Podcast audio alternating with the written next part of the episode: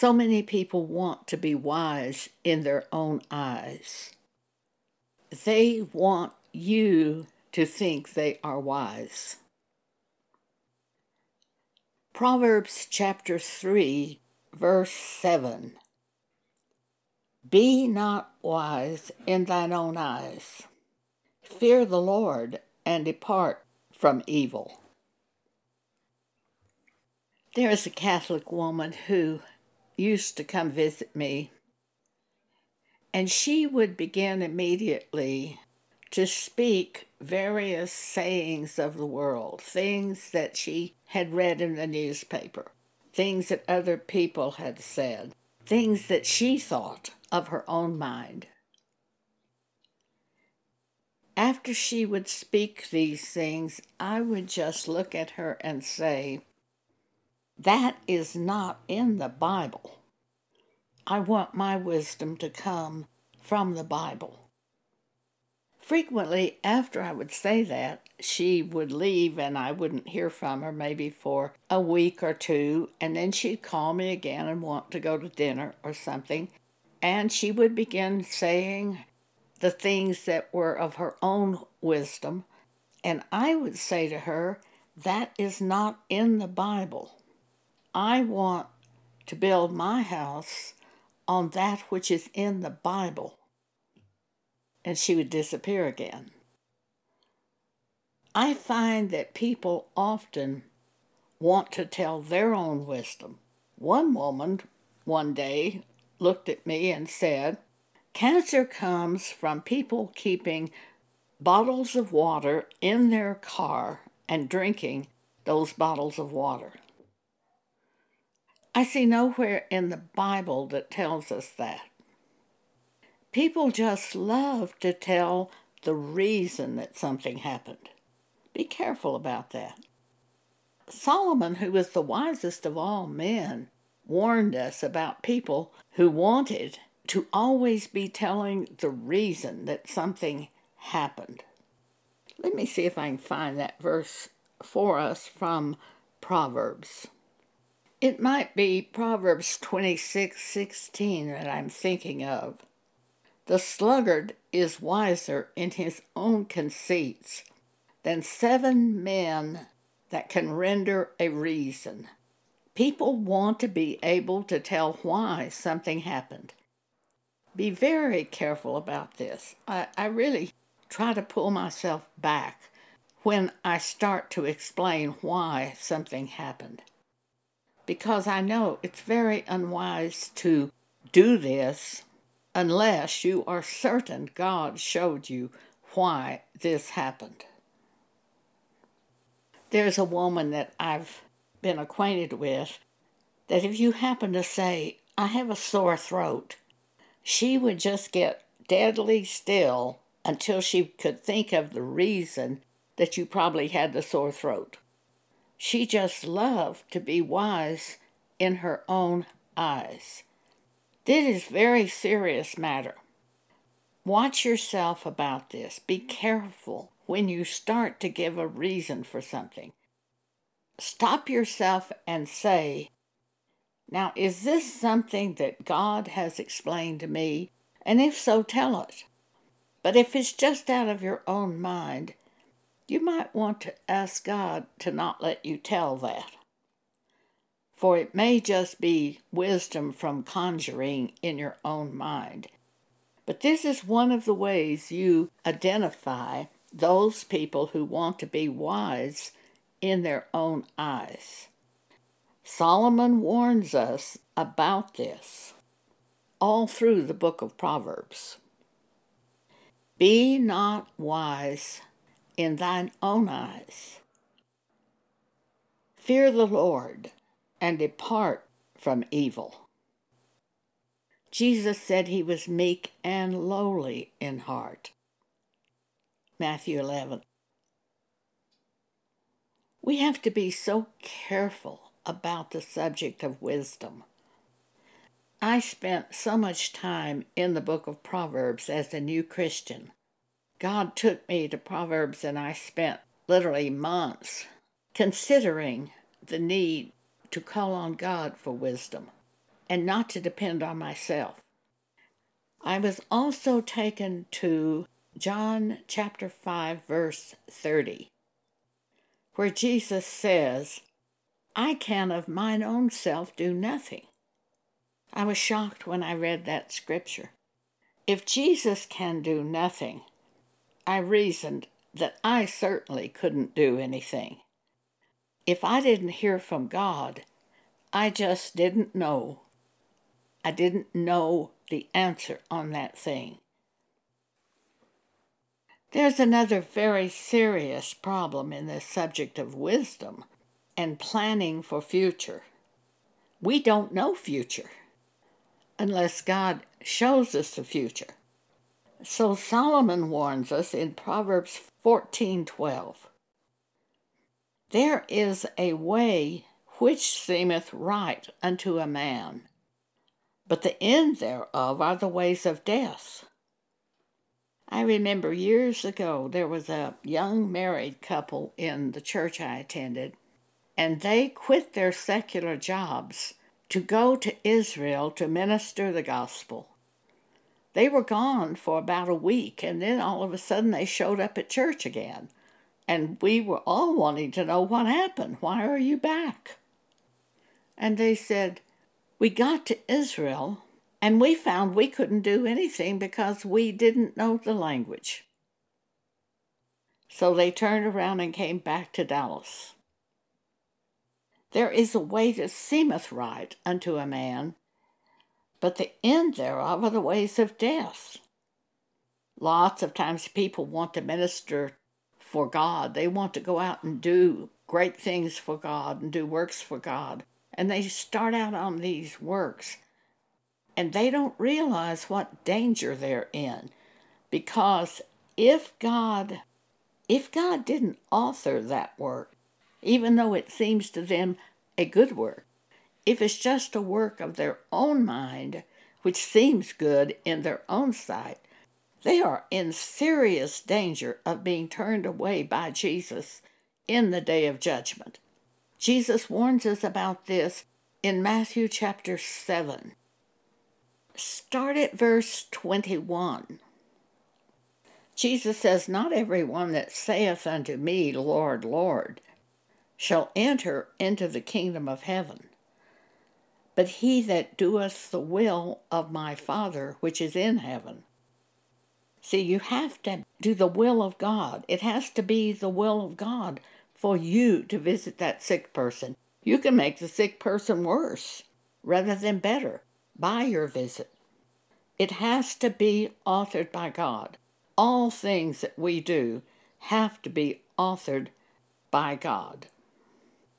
So Jesus says, Not everyone that saith unto me, Lord, Lord, shall enter into the kingdom of heaven, but he that doeth the will of my Father which is in heaven. Many will say to me in that day, Lord, Lord, have we not prophesied in thy name, and in thy name have cast out devils, and in thy name have done many wonderful works? And then I will profess unto them, I never knew you. Depart from me, ye that work iniquity. We had a man who came to our house to do extermination work, to exterminate mice and try to get rid of the insects at our house. This man came in and he immediately identified himself as being a Christian. And in a few minutes, he told me of ministry work that he does, that he has a friend who's a prophet, and they meet in the summers and go to different places to minister. And he started to tell me of the different places, and I stopped him. And I said to him, How did God show you to do this? He couldn't answer me. And I explained to him, Our works have to be authored by God to be good works. He even mentioned this scripture in Matthew chapter 7, where many would be turned away because their works were not authored by God. And I said, let me give you this example. On January the 10th, 1980, I was asleep in the night I was awakened by a very loud trumpet like voice saying to me, Hartford, Seattle, KWJS. I jumped out of bed, wrote those words on a notepad, not wanting to get them mixed up. I looked up KWJS and it was a radio station. And I said to God, Are you telling me to go on radio? I wouldn't know how to do that.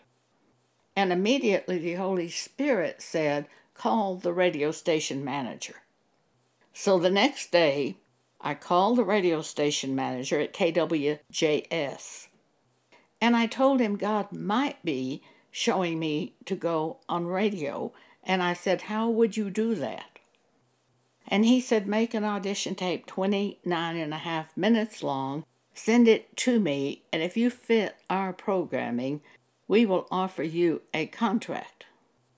So that same morning, I made a tape 29 and a half minutes long. I sent it to the radio station manager. Immediately, he offered me a contract. I was broadcasting on radio within five days. I said, Now, tell me something. Would you say that God put me on radio? And he said, Yes.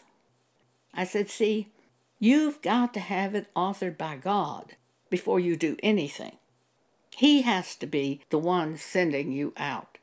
And if you can't tell someone how God told you to do this work, I question that it would be a work of God. You see, I can tell you exactly how God showed me to start a blog and write on a blog. I can tell you when He showed me. It was in the year March 20, 12. He showed me through a dream. A woman was singing to a group of people, and I said, It's a little voice, but it's a nice little voice. And God took me immediately in the dream to the subject of a blog. When I inquired about the blog, I found it cost no money at all to set up a blog, and the messages went all over the world. Now, what did I find from it? It's a little voice. It's not a great big voice. It's a little voice. Goes all over the world, but it's a nice little voice. Since that time, we've had over a million people view the exhortations that have been on our blog, Jesus Ministries Exhortations. Now, did God show me to start a blog? How did he show me to start a blog? I can answer that instantly. If you say to me, How did God show you to do these podcasts? I can tell you instantly how he showed me. First, he called the word podcast to the mind of Pam Paget. She was just waking up when she heard podcast. Before she got out of bed, she pulled up the word podcast on internet to read about it. I was considering going back on radio at that time. That was 2020. I was considering going back on radio. She told me about podcast, and I thought that just sounded better than radio. It goes all over the world, and it has a library that builds up. So if you miss the podcast, the if you missed the broadcast that day, you can hear it two or three days later or a year later because it's archived into a library. I really like that idea. You miss a radio broadcast, you've missed it. It's very, very, very limited, and limited to one city or maybe a few others if you happen to have stations. It's much more limited than podcast and much more expensive because podcasts cost $100 per year. That's all we have to pay our podcast host $100 a year. The least expensive radio station I remember having back in 1980 was $800 a month. A month. And the station in New York City cost $2,400 a month.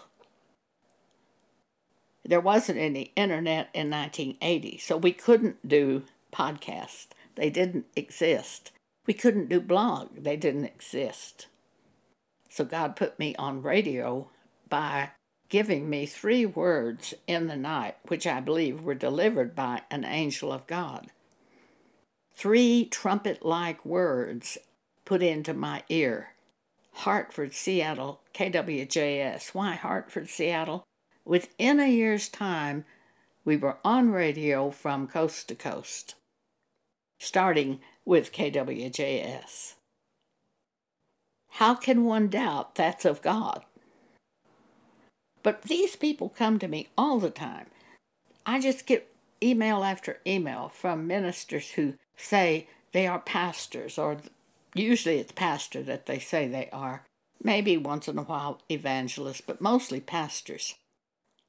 And they tell me how much they love what I write and how much they love my broadcast. And then they ask for money, or Bibles, or computers. They're looking to me to be their God. When they say, The Lord is my shepherd, I shall not want, they're really seeing humans as their shepherds. They even ask me to be their shepherd. They ask me to supervise them. If they're of God, Jesus supervises them. If they're called by God, it's Jesus who sets them in the ministry and gives them messages and supervises them. But they ask me to supervise them. I don't do that.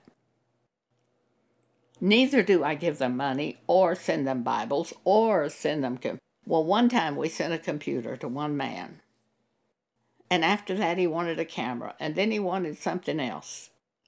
He was seeing me as his meal ticket. Well, that's not unusual. They see you as their meal ticket at churches. Well, it shouldn't be. David said, I've never seen the righteous forsaken, nor his seed begging bread. Paul said, If a man will not work, neither shall he eat. I've had these beggars come up to me, able bodied men walk up to me and want me to give them money for gasoline or something like that. I don't give money to people that are able bodied like that. If he's an able bodied man, a big husky man, begging for money? The Bible tells me if he won't go out and work, neither shall he eat. Don't be a part of this. Wisdom. The Bible is filled with wisdom, and the Holy Spirit brings to our mind scriptures to show us what to do in cases where an able bodied man walks up to you. Often I'm reminded of the Bible if a man will not work, neither shall he eat. And I don't give to him. James 1 5 If any of you lack wisdom, let him ask of God, that giveth to all liberally, and upbraideth not, and it shall be given him. Promise of God. If you lack wisdom about what to do, ask God. He knows the future. That person that you're about to ask doesn't know the future unless God has shown it to him. Just keep remembering God knows the future. And there's a promise here that if you lack wisdom, you can ask God and He will tell you what to do. He won't have you do something when there's going to be a financial crisis and you can't pay for it, or you're going to need that money for future. You can go forth in assurance, spending money in assurance when God is the one who authors the thing that you are about to do. I will give this example 2020. I was considering upholstering the front seats of my 25 year old car when I heard, or you could just buy a new car. I stood there and I said, that's right, I could. I just sold a house in Texas. The money was in the bank. I could pay cash for a new car and have money left over. That night I had a dream that I bought a new car. God even confirmed it for me with a dream. So I spent money to buy a new car. And I'm 83 years old and don't even drive a car. Pam, with whom I live, a church member with whom I live, she drives the car. She sold her old car. I put my old car up for sale, but nobody bought it right at first. Had one offer on it, which I turned down because I really wasn't too sure at that point. Even not driving a car, I bought a car. Do you think I will need that money in the future? No. Why? Because God would not lead me to buy a car when I was going to need the money in the future. So we can go forth when we hear from God with assurance. And if you know the voice of God, Jesus said, My sheep hear my voice, and they follow me. My sheep hear my voice, and I know them, and they follow me. And he said, They won't follow the voice of a stranger. Why not? Because we know his voice. We know he gives us options. We know it's not a driving type thing. The devil would try to drive us, but Jesus is leading us. We know His voice because we've had experience with Him, because we know scriptures that tell us how to recognize the wisdom that is from above. James 3:17. It's pure, peaceable, gentle, easy to be entreated, full of mercy and good fruits without hypocrisy, without pretense, without partiality. We know those characteristics, so we know the voice of God when he speaks to us. And Matthew 11 God's yoke is easy, his burden is light. So we know, because we've had experience, we know when God speaks to us.